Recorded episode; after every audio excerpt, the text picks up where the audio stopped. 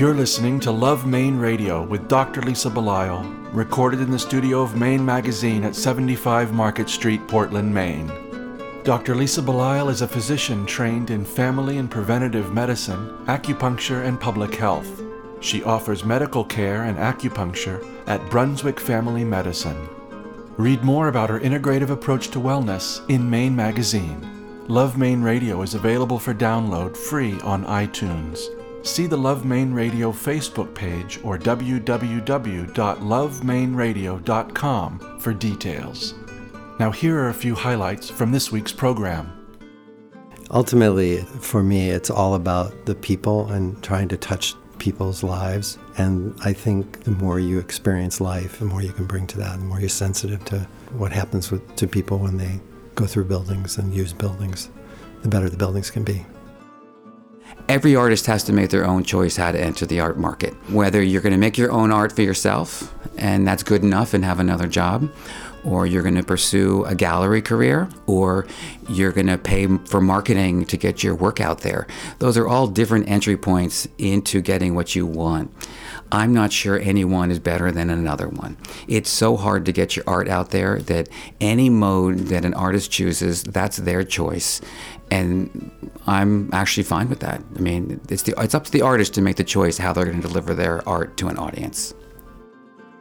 Love Maine Radio is made possible with the support of the following generous sponsors Maine Magazine, Marcy Booth of Booth, Maine, Apothecary by Design, Mike LePage and Beth Franklin of Remax Heritage, Tom Shepard of Shepard Financial, Harding Lee Smith of The Rooms, and Bangor Savings Bank.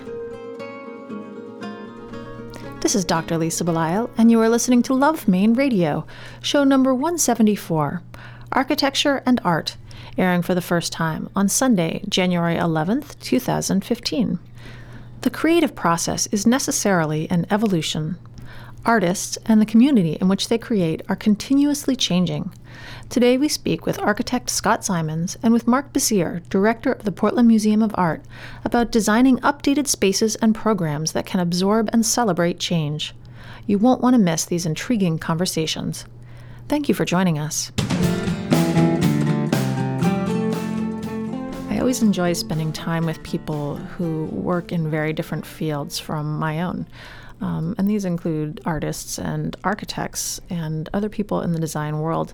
Scott Simons is principal at Scott Simons Architects. He has over 30 years of professional experience in architecture and design.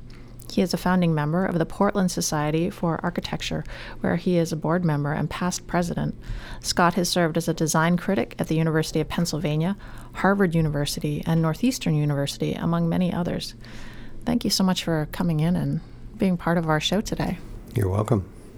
Scott, you were one of uh, Maine Magazine's 50 people. In fact, you were on the cover of Maine Magazine last summer obviously Maine Magazine considers what you're doing, and I know Maine Home Design feels similarly, um, to be very important and considers architecture to be very important. You found it important enough to go into it as a field. What drew you to it? Well, uh, I really came up through uh, studio world. My mother was a painter, and she taught me how to draw at a very early age. And I spent a lot of time in studios, so I was from an early age was very comfortable in studios and thinking three dimensionally. And I just assumed that everybody could do that. They could see the back of something by looking at the front of it. Of course, that's not that's not the case. That was a unique um, skill that my mother helped train me. My father, on the other hand, was a lawyer and a judge, and he was very analytical. And so it was an interesting combination. My mother being very intuitive, and my father being uh, very very intelligent, uh, analytical person. So architecture is a wonderful combination of those two skills that I developed just by growing up in my family. So uh, I didn't discover architecture until I was a senior in college, um, and when I did, it was a really, it just felt really comfortable. It felt like an obvious thing for me to be doing because I could really sculpt space, but also it involved lots of you know involved engineering. It involved mathematics. It involved light and materials. It, it was a great combination of things that I was interested in. What did you enjoy doing when you were younger? What did you enjoy doing when you were in high school and in college before you found architecture? Just making things mostly. I, I mean, I, I drew really well from an early age. I could pretty much represent anything with a pencil. But I spent a lot of time just making things out of whatever materials were available, whether they were wood or ceramics or uh, leather or whatever, just, just making things paper, cardboard. Uh, so I took a lot of sculpture classes. I was also very interested in music early on in life uh, and played in orchestras and bands. And music is an interesting counterpoint to architecture because there is a metric to architecture, and there's a lot of things that you find in music repetition, rhythm, um, counterpoint. All of those are concepts that work with arch- I mean, the architecture is all about the same things. What instruments did you play? I, when I was younger, I played percussion instruments, everything, you know, timpanis, xylophones, snare drums, bass drums, everything. All those things in the back row of the orchestra. There's like 50 instruments back there. So I learned to play all of those. So, as you're designing things, is there a sound to them? Is there a, a, sense that you have that there's something going on in the background in a metric, rhythmic way? Definitely. Um, ultimately, the building has to stand up, and so it has to have a, a structure to it. It has to have a rationale to it that uh, can be built.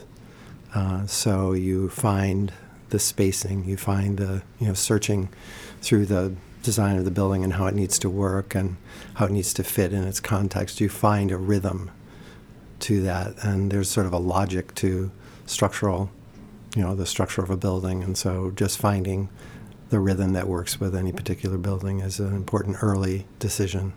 You've been involved with um, buildings like the Portland Public Library, which was pretty newly redesigned within the last few years, I believe. Um, also, the the ferry terminal um, the Waynflete Arts Center. Um, you've been working on a master plan for the Portland Museum of Art. These are all public buildings that have uh, kind of a diversity of uses. How do you take those uses and the way people are going to exist within a building? How do you take that into consideration in design? Well, it's really the starting point for the design. So we don't really start a project with an idea of what it might look like in the end. It really grows out of a deep investigation of the culture of the place. Um, so the more we learn about it, we spend a lot of time up front uh, studying what's happening in a building, what's happening in that type of a building, where there are shifts happening. For example, libraries are going through a paradigm shift. They used to be just a place uh, for holding the you know knowledge. You used to go in there, and it was a very introverted experience. But now a library is really an extroverted experience because you can have you have the Library of Congress on your cell phone, so you don't really need to go to the library for a book. People read books on tablets. They read them. Um, you can read a book on the phone on your phone if you want. So, but libraries uh, are growing in their popularity in communities across across the country. That's Portland is no exception to the rule. And so the idea was to find out what's going on. Why are they more popular? What are the activities that people are uh, wanting to be at the library for? And yes, they want to go to libraries to take out a book, but they also go there for a sense of community. It's like a gathering place. That's why the cafe is on the front. That's why we brought the whole library right out to the sidewalk. It used to be a void. You used to have to walk like 120 feet to get to the door through a dark and really scary place uh, was not a welcoming experience. Now it is. It's right on the sidewalk. You can see everything going on in the square. Uh, there's a lot of interaction between the sidewalk and people inside, inside, outside. And that was the paradigm shift in that case. And it took us a while to learn that. We have we've designed 21 libraries, so we've sort of seen this trend over the last 20 years. We've seen it evolve. Um, but Portland is a much larger library and it's right downtown. So it was a great opportunity to really express that idea of um, information in the public realm versus on the inside of the library. We brought it right out into the public realm. How does the library differ from, say, the ferry terminal building? Um, the ferry terminal, if you remember what it used to look like, it used to have the uh, mechanical room on the end facing the water. Uh, so all we did, it was really a very simple idea where we took the waiting room and we put it on the end so you could see the boats coming in. Again, interviewing lots and lots of people, talking to lots of people that use the ferry on a day to day basis. There's a romance about the boat ride, but there was no romance in the ferry terminal. So, what we tried to do is expand the experience so that you can see the boat coming. Um, you can see the water. You can see the activity in the harbor uh, while you're waiting for your boat.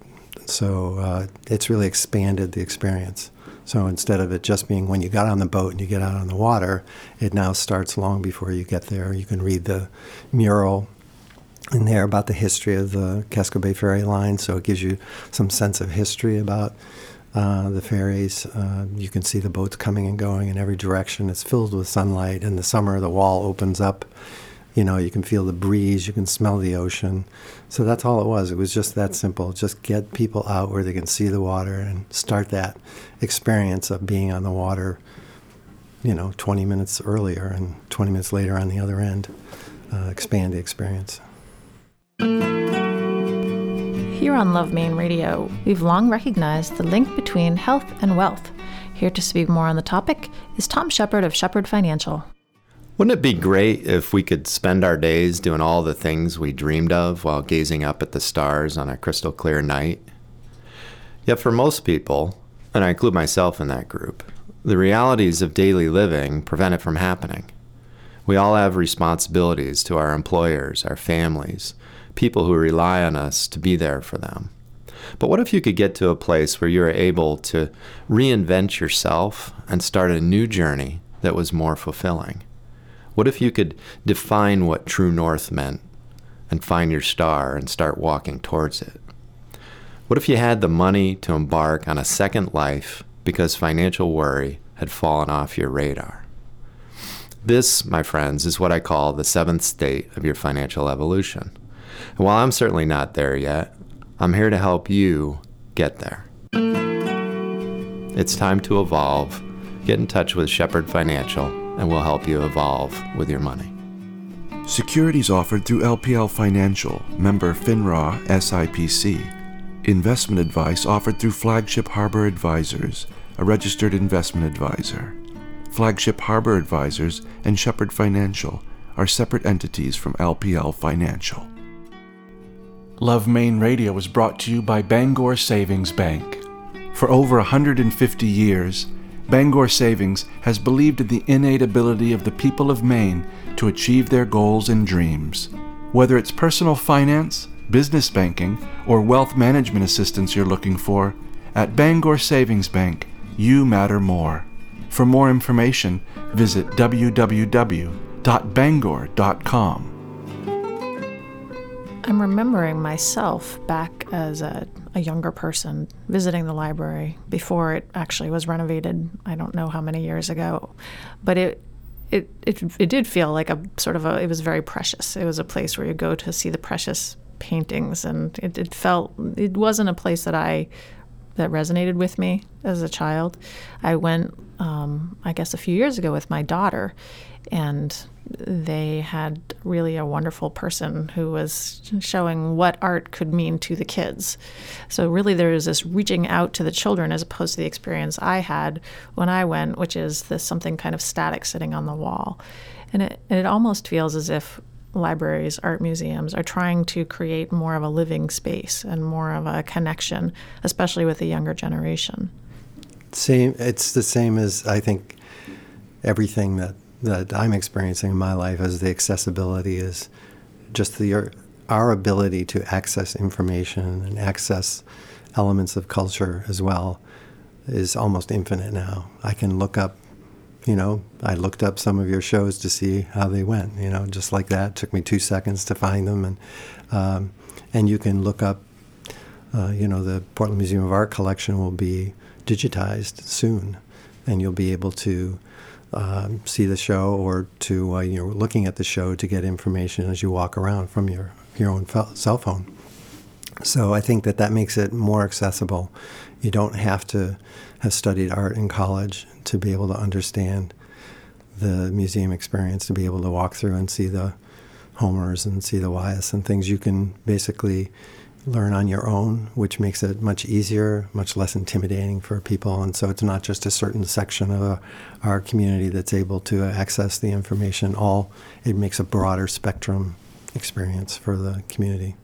It's been interesting for me to watch um, my generation, my children's generation, even my parents' generation, become so much more tuned in to to the visual, and even actually into the um, auditory because we have now we have Instagram, we have Facebook, we have people who are understanding that you can look at something and even though it may not be quote unquote art, it become it becomes art once you take a photo of it and you upload mm. it. Um, and then you have the audio. You know, you mentioned the radio show. You see, you can listen to podcasts anytime you want. You can decide that you want to hear more about something, and I and I do think that that that multi-sensory availability is really changing the way that not only we're accessing information, but the way that we're able to communicate with other people. So it's interesting to see because I think we've gone from, well, it's things have really changed. What have you seen in your line of work in architecture? How has how have things been influenced by all of the new media? Well, when I am just reading my journals every month, or they're all, they all come online, so I get them daily almost uh, online. I could be looking at a project in Papua New Guinea, or I could be looking at one in Indonesia or South Africa or Chile. Uh, it used to be that all I could see was uh, the American architects. You know, the the most famous people would make it into the publications, but now I can see fantastic work that's happening all around the world. And you realize it really is a global community. And it just, you know, I always make the analogy with music. It used to be the Beatles and the Rolling Stones. They were the ones that made it to the top. There's this huge pyramid, and they were on top of the pyramid, and everybody was one layer down from there. Well, now, even in music, as it is in architecture and with painting as well, or so many different um, creative endeavors, if you do a good painting, the world can see it. It's not that hard to get it out so people can see it. Whereas before you had to work your way up through the hierarchy. If you design a good building, the world will find out about it. If you um, you write a beautiful song, people will hear about it. It'll just, you know, you've you've had that experience, I'm sure, where somebody sends you a song, you can't believe it. It's just the most beautiful song or video or something. So it's changed. It's changed the the way I think we experience culture. It's not you don't have to go to it; it sort of comes to you. It's been interesting for me to see. Um, recently, there was a little bit of controversy in the Portland Press Herald about um, the way that we put art out into the world and the way that art is sold, and the way that some art galleries want to stay with the old art gallery model, and some art galleries are proceeding forward in a different way of putting art out there. Um, do you see any friction in the architecture world about sort of the desire to stay with what was and, and the, the approach that what used to be that sort of pinnacle where you work your way up and you have to do so many years of something before you have the right to, I don't know, design a beautiful building or get credit for it? Is there any sort of friction between the old guard and the new guard in the architecture world? Yes, there definitely is. Um, they always say architecture is a older man's profession. Um, and I actually think I got a lot more work once I started having gray hairs. because there, there's a lot of money involved. You know, buildings are expensive to build, and they're complex, and it's uh, so I think there's just more comfort with someone that's had a lot of experience, especially with public buildings where there's a lot at stake, public money, uh, larger scale projects, and things like that. And when I was younger, I thought it was, I, I was very frustrated by that. I felt like I had the juice, I had the ideas, I had plenty of motivation and skill. Um, but now that I'm older, I can understand why. you know, if you're going to trust a 30 year old architect with $20 million to make sure the building is perfect and everything, that's, that's, a, that's a risk um, it might be a, a safe risk with certain architects. Frank Lloyd Wright was extremely successful at a very early age, but most of us, it takes a long time to learn how to put buildings together well and to make sure that they perform and that they're inspiring. It's a very complex business, so uh, it's not uncommon that uh, really good architects are older. Scott, after listening to our conversation, I'm sure people will want to learn more about the work that you're doing. So, how can they do that? Do you have a website? We do. We have a website, simonsarchitects.com, and a fun way to follow what's going on is on our Facebook because we post a couple of times a week. We post information, um, and that can range from, you know, construction photos um, from a you know project that's under construction, to new publications, to new awards that we've received for work, uh, to individual things that are happening with different people in the studio. So that's a fun way to follow it too. Well, very good. I appreciate your coming in and uh, talking to us today. I encourage people to find out more about your work with Scott Simons Architects. We've been speaking with Scott Simons, who is the principal at Scott Simons Architects and also um, designer of many buildings around this area and I'm sure beyond this area. So thanks so much for coming in. It's been a really interesting conversation. You're welcome. It has been very interesting. Thank you. As a physician and small business owner, I rely on Marcy Booth from Booth, Maine to help me with my own business and to help me live my own life fully. Here are a few thoughts from Marcy. When was the last time you took a break from what you were doing, from the work that was piled up on your desk, and just looked up? I know that during the course of my days, I often forget to take a moment or two to just breathe, look up at the sky, and dream. Terrible that I have to remind myself to breathe, but when I do, I feel energized because in those moments, I'm able to let go of the daily grind and think more about what I want to accomplish, how I want my business to grow. Sometimes those are the aha moments. If we all took a few moments out each day to stop what we're doing and dream a little about our business futures, not only would we feel a great sense of calm, but we may come to realize that these dreams can, in fact, come true. I'm Marcy Booth. Let's talk about the changes you need. BoothMaine.com. This segment of Love Maine Radio is brought to you by the following generous sponsors Mike LePage and Beth Franklin of Remax Heritage in Yarmouth, Maine. Honesty and integrity can take you home. With Remax Heritage, it's your move. Learn more at ourheritage.com. Here on Love Maine Radio, it's always a great joy to have guests back in the studio who have um, spent time with us before because we all know that life is an evolution, and to have an ongoing conversation with someone is often even more valuable than an initial conversation. So today, our conversation is with Mark Bessire, who is the director of the Portland Museum of Art. Um, Mark has been a longtime friend of Maine Magazine, Maine Home Design, um, and has done quite a lot in the community. We're fortunate that you're willing to come in and have another Thank conversation you. Appreciate with us. Appreciate it, Lisa. And I would send people back also to our um, lovemaineradio.com site to listen to my prior conversation with Mark. It's it's worth a listen. You, you have a I lot appreciate of it. you have a lot of good Thank things you. to say. Thank you. Mark. You've been working with the Portland Museum of Art for how many years now? You know, it's almost, it'll be 6 March 1st, 2015. That's a that's impressive. It's uh, it's one of those things where it feels like um, it's been a short time, and then some days it feels like it's been a long time. But I still pinch myself as I just.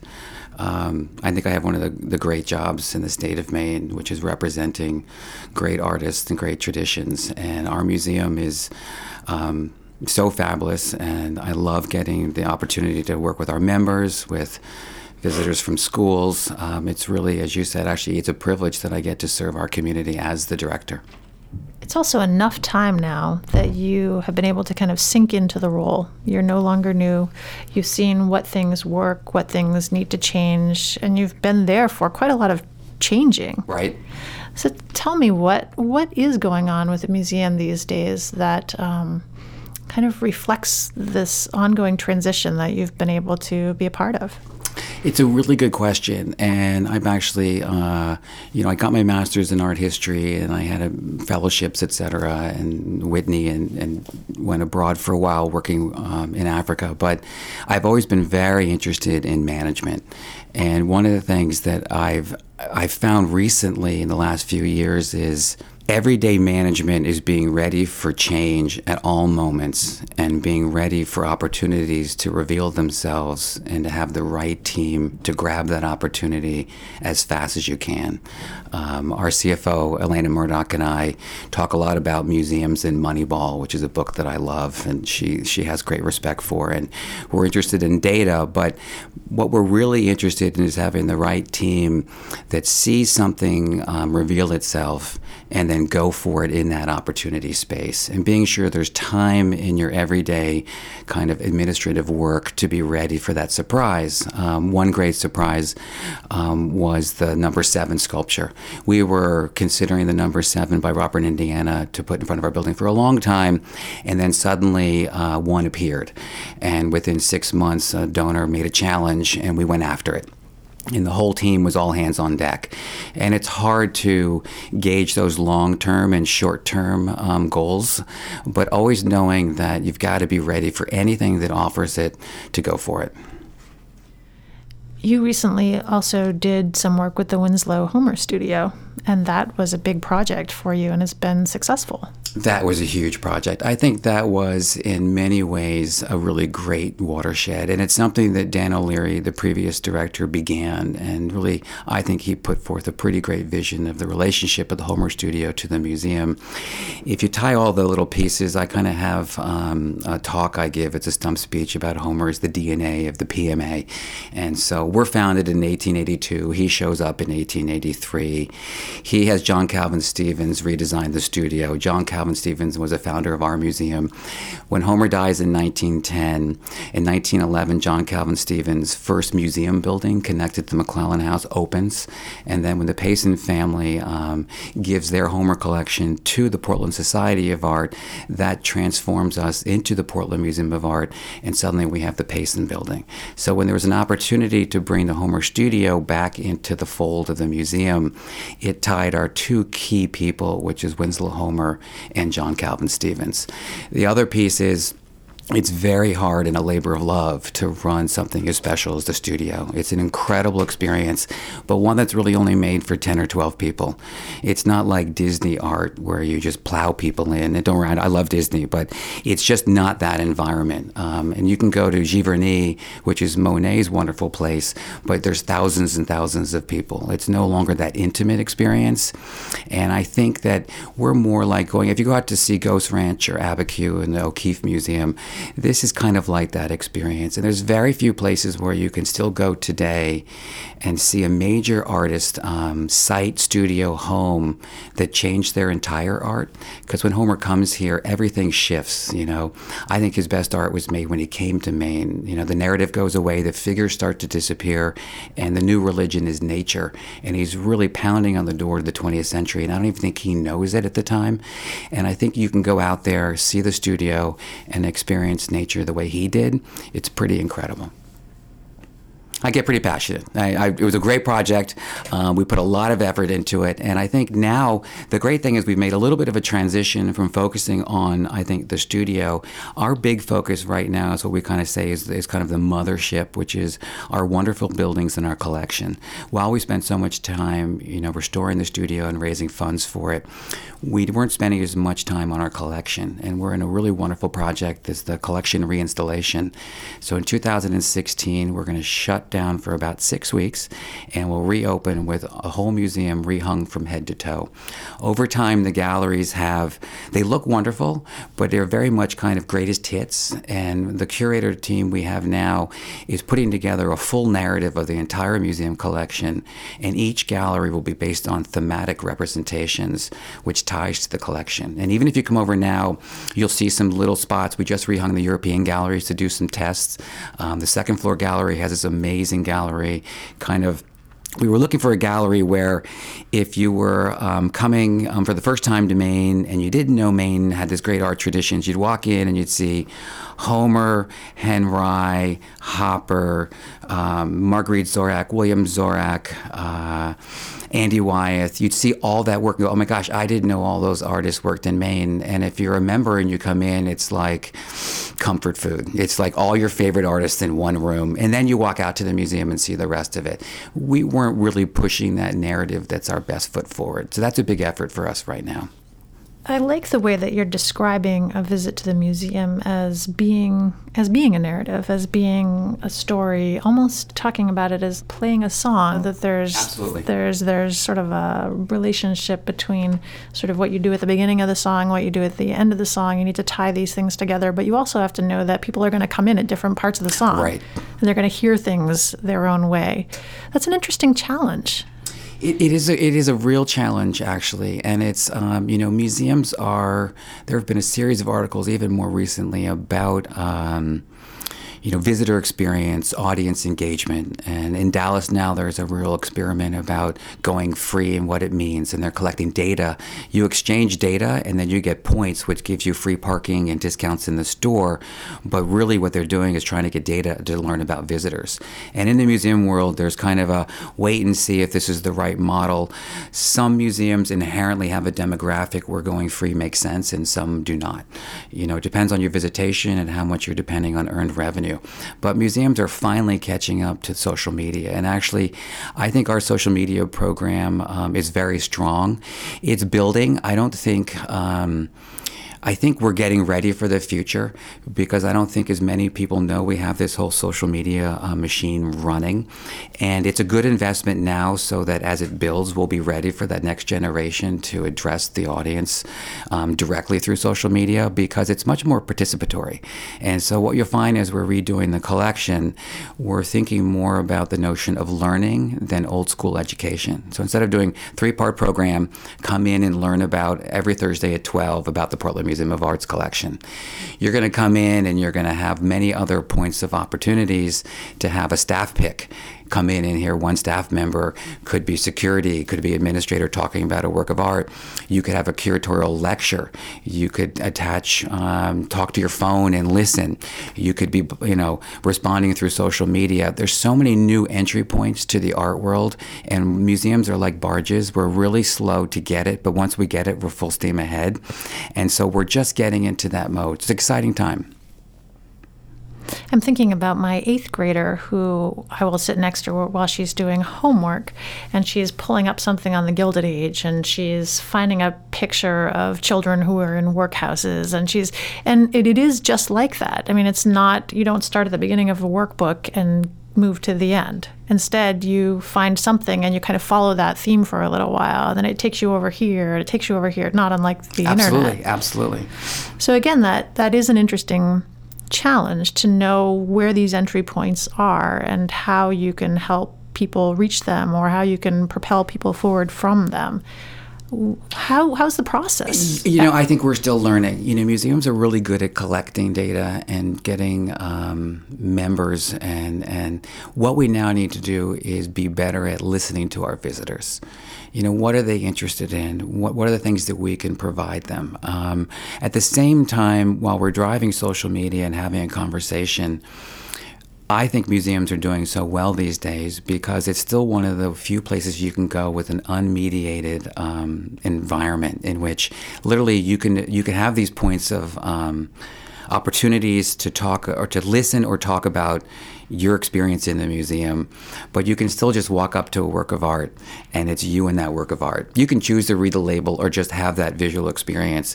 There are very few uh, unmediated experiences left in this world.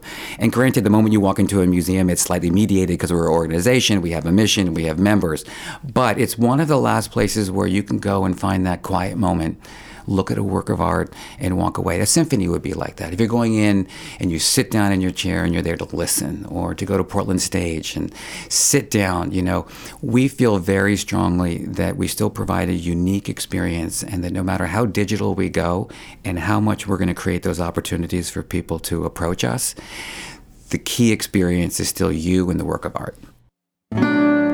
Was a time when the apothecary was a place where you could get safe, reliable medicines, carefully prepared by experienced professionals, coupled with care and attention, focused on you and your unique health concerns.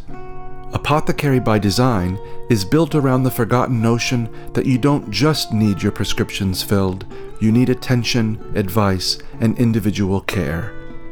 Visit their website, apothecarybydesign.com, or drop by the store at 84 Marginal Way in Portland and experience pharmacy care the way it was meant to be. Experience chef and owner Harding Lee Smith's newest hit restaurant, Boone's Fish House and Oyster Room, Maine seafood at its finest. Joining sister restaurants The Front Room, The Grill Room, and The Corner Room, this newly renovated two story restaurant at 86 Commercial Street on Custom House Wharf overlooks scenic Portland Harbor. Watch lobstermen bring in the daily catch as you enjoy baked stuffed lobster, raw bar, and wood fired flatbreads. For more information, visit www.theroomsportland.com. As you're talking about this, I'm thinking about some of my own museum experiences and um, being up in Rockland and seeing the photography of Paul Caponigro. Yeah, beautiful. And beautiful really, work. really impacted by that in such a way that it uh, almost like shifted the way that I was thinking for some period of time. And I th- that does go back to the actual impact of a face to face encounter with art, which is something that y- you can't really get off the computer. You can't. I mean, I think you can find entry points in the computer and find interest, and I think that's why museums have done well, is because our websites are basically a portal to drive interest. I mean, clearly, a lot of people just want to find out when you're open and how to get there and where to park, and we're always going to provide that information. But, you know, I know the library here has done such an amazing job, and I, I can't remember, I gave a talk on the death of the library and the museum. You know, 15, 20 years ago, we were all going to be dinosaurs. And look what the library's done. You know, they've tripled their attendance, um, they've opened themselves up. Uh, the book is as strong as ever. It might be in a different form and one people might not love so much, but people are still reading. And the library, like the museum, I think is becoming much more of a community and collaborative environment where we have our hardcore books or books and reading. Um, you know, art and viewing. But at the same time, we don't have the capacity to compete in the entertainment industry for advertising. So the way in which we build audiences is we share audiences through collaboration. So if we work with the Telling Room, or we work with Space, or we work with MECA or USM, they're sharing our audience, we're sharing their audience, and we're broadening our capacity to grow.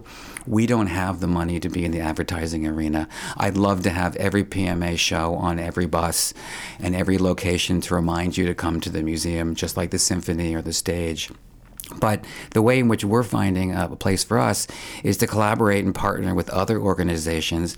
And sometimes it's a young organization. So take space. They have a different demographic than uh, the Portland Museum of Art the space would love to have more of our demographic and we'd love to have more of their demographic. So why compete when we can share audiences and we can have some of our audiences learn more about space through the partnership and then we can send a group down to a special space event and then they can get themselves attached to some other groups that they couldn't normally find. And I think we're very fortunate in, in Maine and in Portland where we're, the organizations aren't competing. When one of us does well, we all do well. I would love to, you know, um, watching Colby College Museum of Art is the greatest thing that could happen to Maine. Having that collection grow. If someone's going to come to Maine to go to Colby to see that collection, they're probably going to come see us. They're going to go to Bowdoin. They might go to Bates. That's good for all of us. If the library is doing really well, that bodes well for the Maine Historical Society you know, and I think there's an ecology in Maine that's very healthy. It seems to me that with this shifting, with this moving, um, with this moving away from the old guard, just like moving away from straightforward print media or straightforward library the way it used to exist, you know, a de- depository of books, or straightforward, here's a museum, go look at a painting. I think there's some intense feelings that have arisen and the sense of who owns the art, who owns the art, who has the right to make the art, who has the right to determine whether the art is valuable, it and it's it create it has created some strong feelings in the community. There was a recent article actually about Art Collector Maine in the Portland Press Herald, which has created quite an interesting forum, and some intense things have, have come about as a result of this. So there's a quote from a former gallery owner in Portland um, who was on the art scene for 15 years, and he says, with regard to the Portland Art Gallery, it's not curated, it's based on your ability to pay most people who come to town to visit in July or August will see this bright, well lit space in the Old Port and think these guys must be somebody. They are trying to become the face of Maine art, but their artists may not be the best and the brightest. They just have the ability to pay. And that to me speaks to something. I, I feel like there's a deeper hurt. I feel we've had artists on our show. I've interviewed artists for the magazine. I know artists in my medical practice. I feel like there's a there's a deeper hurt that there's something precious that is we're trying to put out into the world and somehow it's not being valued and because this hasn't been working for such a long time the the standard gallery or the standard museum people are angry and upset and not sure what the future holds. It's it's it's definitely a sensitive issue. And i i think you know the notion of who gets to show art where they get to show it who gets picked who doesn't pick who sells well who doesn't sell well is really difficult. And there's no, it is, you know, you say there's a difference between art and science. You know, the art world is definitely a work of art, it is not a science. And I think that um, there's multiple ways to enter into, so to speak, the art world. You know, there's the self taught artist, there's the over academic artist. Um, there's the opportunist artist. There's the artist at the right place at the right time. There's the uh, quote unquote naturally gifted artist. Um, there's the notion that artists should shouldn't make too much money. There's all these. Um, I think artists have one job that more people put more baggage on. That's their own baggage about art, and it's not the artist baggage. Most people come to art because it just was their kind of chosen field, just like you might come to radio or someone comes to being a doctor. That's why they're artists. It's it's but there's something that people have a visceral opinion about um, what is good art, what is not, who should be an artist, what it takes to be an artist, and what's the criteria for becoming a good artist the classic is do you have to be really nice to be a good artist you know it's it's it's that minutia of i look at art and i really often the biography is interesting but it's one element. If the biography is relevant to the making, to the piece that's actually provided, then it's relevant. Sometimes the biography has nothing to do with the type of art that someone's producing. And I think the art world has become, um, particularly now because of the hype in terms of the values, if you look at the high end of the art market, it really is very tied into um, wealth management and major, major gifts from major people to major museums it's a moment, you know, and people look at it as being incredibly different. But if you look historically, you can go back to different periods. You know, 20 years ago, the art market had a big moment. Um, you know, at the turn of the century, Americans were taking art from Europe and bringing it here. Um, before that, um, kings and queens were buying art. Before that, the church was a major player.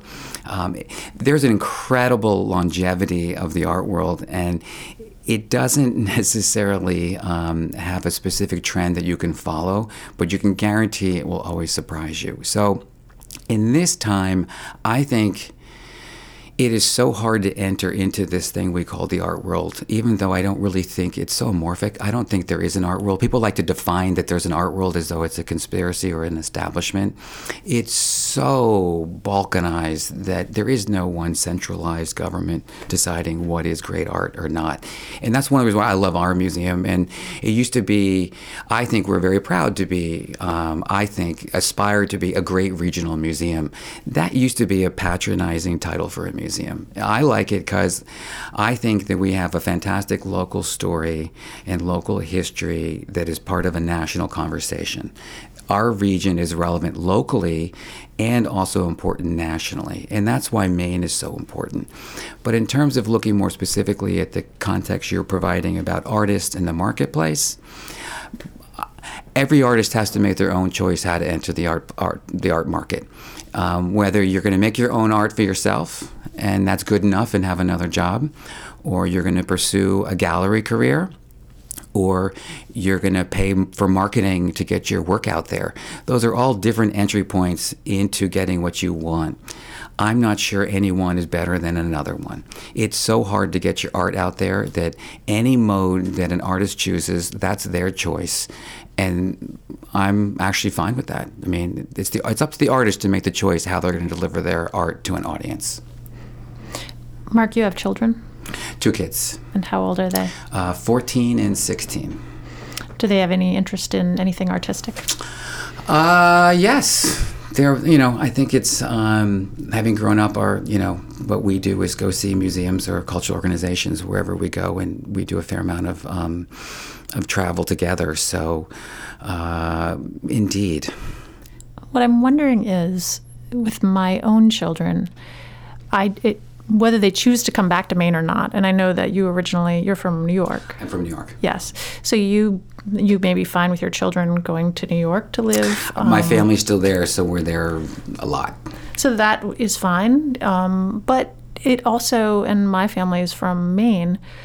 I don't know where my children will end up. Two of them are in college, one is younger. But I would like them to be able to come back to Maine to have the opportunity to be what they would like to do, to, to be to do. So if they are artists, I would love to have them come back to a place where it is possible to engage in art, engage right. in music, and, and make a living at it. So I, I, I think for me, seeing that so many people feel passionately about art. They value it at the PMA. They they want to go to MECA. They want to become artists themselves, and that this exists. There's a groundswell, and it's an ongoing thing since the time of Winslow, Homer, and yeah. before. Um, that gives me great hope. I think there's great hope. I, I think in the long run, the most productive conversation that we can have for, you know, the um, the art scene in Maine is thinking about broadening the base of collectors. And collectors is kind of collectors is like a word. Oh, I'm not a collector. What I really mean is people who want to have art in their home. These days, you can buy a poster and frame it for the same price you could buy a nice small work on um, open studio night. You know, so buy a nice poster at, at a museum for 40 bucks you know, go have it framed, and before you know it, you, you know, it costs more to frame it. And go out and look at works of art. They don't have to be expensive. Buy a small drawing, get it framed, put it on your wall.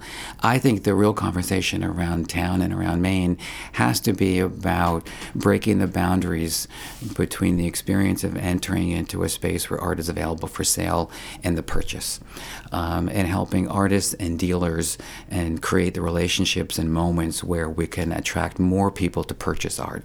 The only way the great art of Maine will perpetually be great is if we continue to have and support living artists. And to me, that's much more important than any conversation we can have. And that's one of the reasons why we do the biennial. And like the conversation you're talking about, the biennial always sparks um, a lot of emotions. It, whether it's the Carnegie International, it's the Whitney Biennial, everybody loves to go and most people love to critique it. But they still want to see what's up. And the bottom line is we're looking for the best possible work to show, and often people find fault at it. A biennial is an imperfect beast. It will always be. It's just what it is, but we still think it's relevant to our community to do a biennial. And I think, again, it comes back to personal choice, but I, I think anytime we can get more people to be out there thinking seriously about buying art, we all win. Well, I appreciate your thoughtful answer to that question. I know it's a complicated thing to kind of wrap your wrap one's mind around. You know, for me, it, it still does come back to what art does for us and the fact that art inspires us, that we actually feel something, it actually can contribute to wellness, or, or, maybe not. But yeah, I think it can. But but hopefully it can contribute to wellness. So it's actually important to have great art, whether it's in our home or in a museum, or even um, expanding out into the community at large, because it it does something good for us. Your thoughts? I think it does. I yeah. mean, I think that you know in particular, I think contemporary art, which I think can be a little bit more difficult to approach um, sometimes because the contemporary art world today, again, whether it's conceptual, it's performative, it's performative based photography, um, it's drawing, it's a new photo process the wonderful thing about postmodernism is that it opened up all these possibilities for new media, um, changing styles and trends. And it's harder to read, I think, for the casual visitor of contemporary art because there's so much information and it's really much more about a conversation. Contemporary art is much more, in a way, engaging. Traditional art that had a narrative base or had a um, perspective or it looked historical or it was about a moment, you can sit in front of and really read in many ways the intention of the artist. And there's depth to it, there's always farther you can go. But contemporary art is much more conversational, it asks a lot more of the visitor you really have to take your time and figure out why did they choose that piece of wood to put it together? Why is that part of the canvas finished and this one's not? Every aspect of that work of art had an intention, but it's a little bit harder to access unless you're willing to take the time to have that conversation. And I think, um, in many ways, you know, Lisa, we talked about wellness a little bit before, but I think there's a component in the arts and culture where wellness has a role to play. And I think that's going to the theater and watching the stage and seeing dialogue. Um, I think it's going to symphony and listening to music. I think it's going to the library and participating in conversations about books. I think it's going to the museum and taking your time and slowing down and looking at works of art for a visual response and that conversational aspect. And when you go to these places, you're going to places where inherently there's a social aspect. And so it's looking at a specific part of culture, but it's also participating in a, in a greater social fabric. And so Free Fridays to me is like kind of the ultimate wellness moment where you can go alone, you can go with a buddy, you can take a date, you can take your family, you can see a museum, you can go to a gallery, you can shop, you can grab a bite to eat. All of those things in about five square blocks in Portland. In every other block, you're going to find a friend you haven't seen for a week or two months. And there's a wellness to that whole culture of getting out, you know, that interaction with people, that unexpected sighting of an old friend, a conversation with a friend over a work of art, um, trying a new restaurant, seeing somebody, knowing the waiter or waitress. There's that whole social interaction that I think the cultural location, I think now is a place where that can take place. And I think as we talked about libraries changing and particularly museums, we are becoming more social spaces. And as we're developing a campus master plan, the one thing we recognize is we love all three of our buildings. And they're, you know, 1802, 1910, 1983. Clapp House next door is 1840 and the studio is 1883. But we um, do not have the spaces um, to provide our growing membership and audiences for social interaction. The Great Hall was actually um, built to be free, not to have a store and not to have a cafe. So we're placing into a space a store and cafe, which are now expected in every museum. And we now have events with our contemporaries. We have 300 people at an event. We can't even hold them in the museum because we have too many members. We want to do collaborative events where we might get messy. Museums really don't like messy events.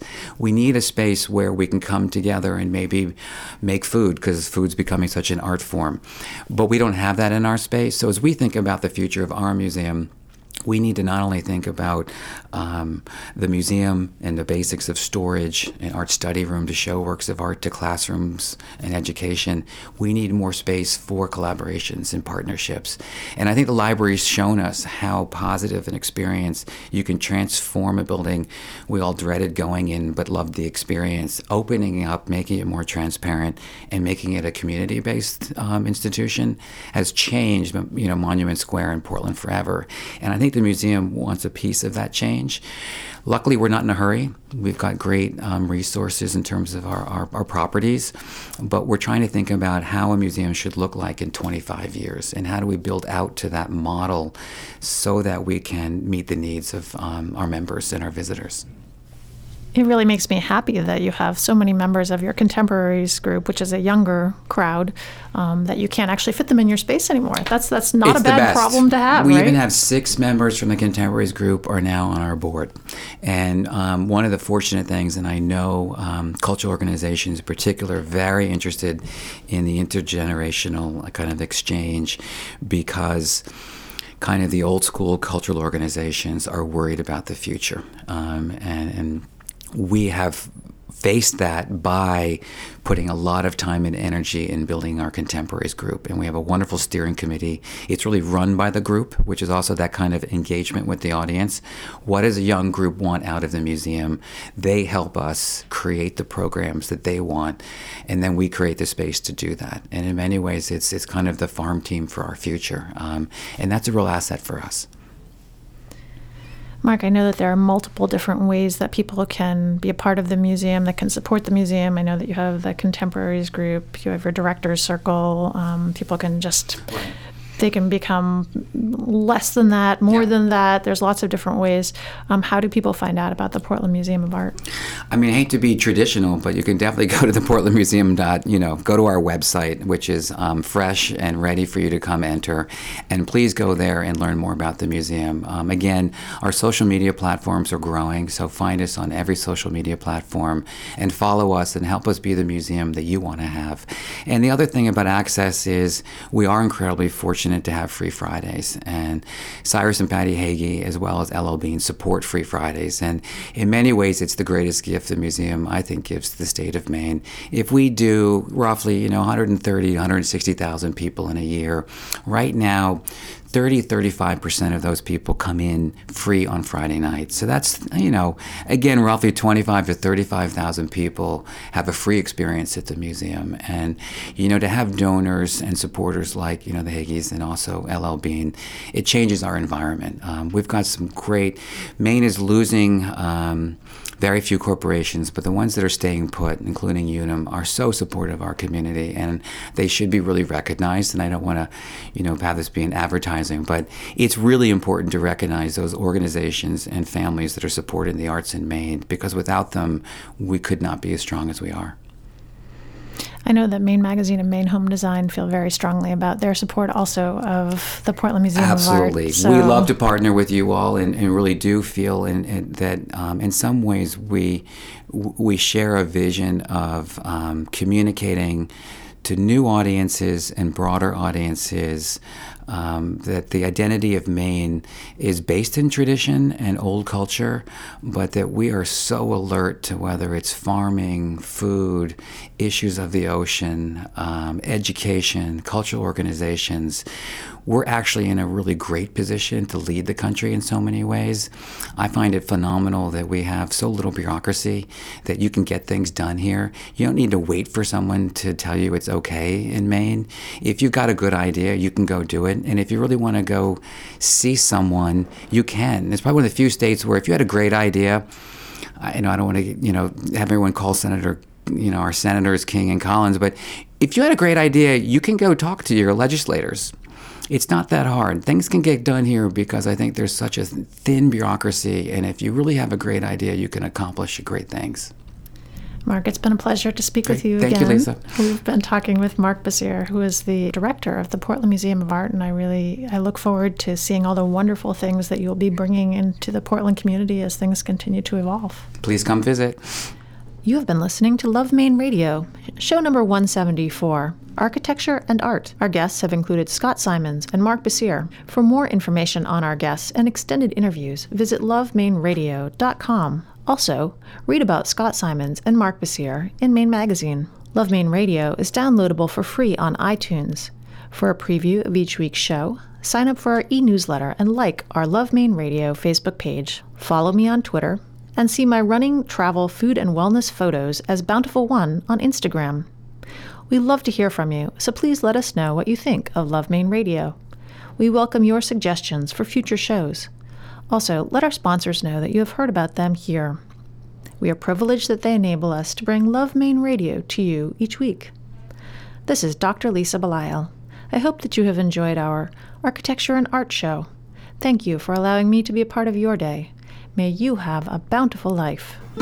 Love Maine Radio is made possible with the support of the following generous sponsors Maine Magazine, Marcy Booth of Booth, Maine, Apothecary by Design, Mike LePage and Beth Franklin of Remax Heritage, Tom Shepard of Shepard Financial, Harding Lee Smith of The Rooms, and Bangor Savings Bank. Love Maine Radio with Dr. Lisa Belisle is recorded in the studio of Maine Magazine at 75 Market Street, Portland, Maine. Our executive producers are Susan Grisanti, Kevin Thomas, and Dr. Lisa Belisle.